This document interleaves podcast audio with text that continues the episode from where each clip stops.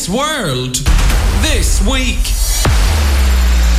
On Sunday morning, Kellie Harrington done this. The winner on points by unanimous decision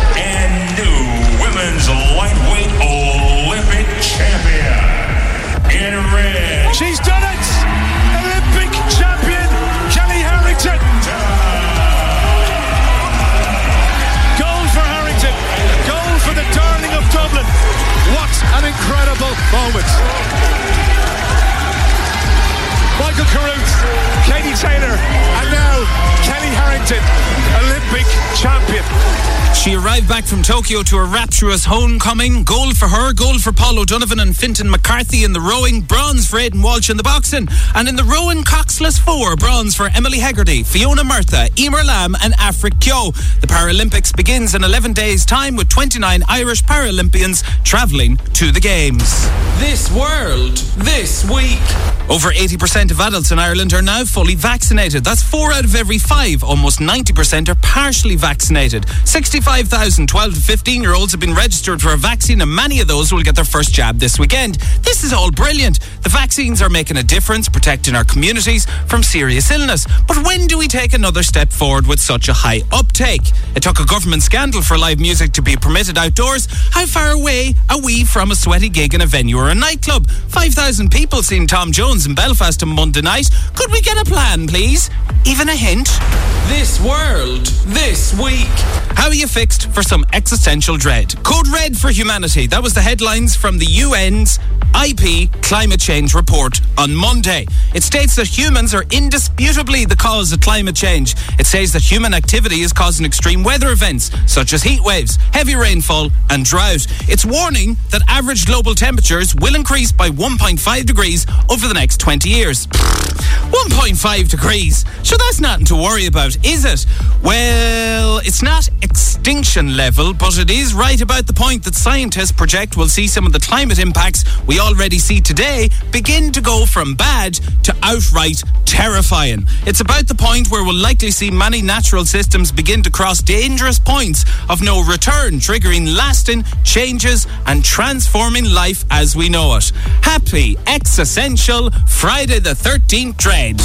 This world, this week. In shorts, Messi cried leaving Barcelona on Sunday and he dried those tears with millions of euro by joining PSG on Tuesday. The greatest rivalry in men's Gaelic football resumes tomorrow. Mayo versus Dublin in the All Ireland semi final from six. It's a Mayo Dublin double deader as the ladies are the curtain opener at 3.45 in Croke Park.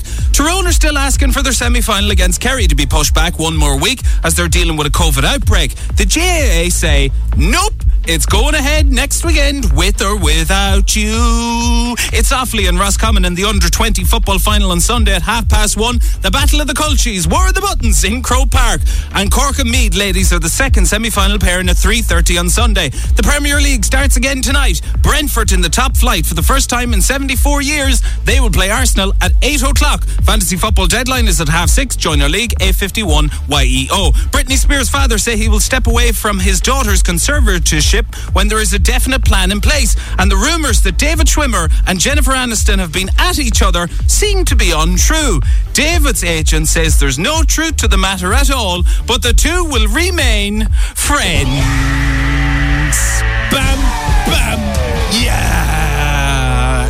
And finally this week, Tommy Bowe did this. You're very welcome back. Now, author Séamas O'Reilly was just five years old when he and his ten siblings. Ten siblings. Ten siblings. Ten siblings. Sadly lost their mum.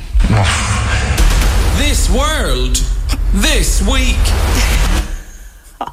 Wow. What a week.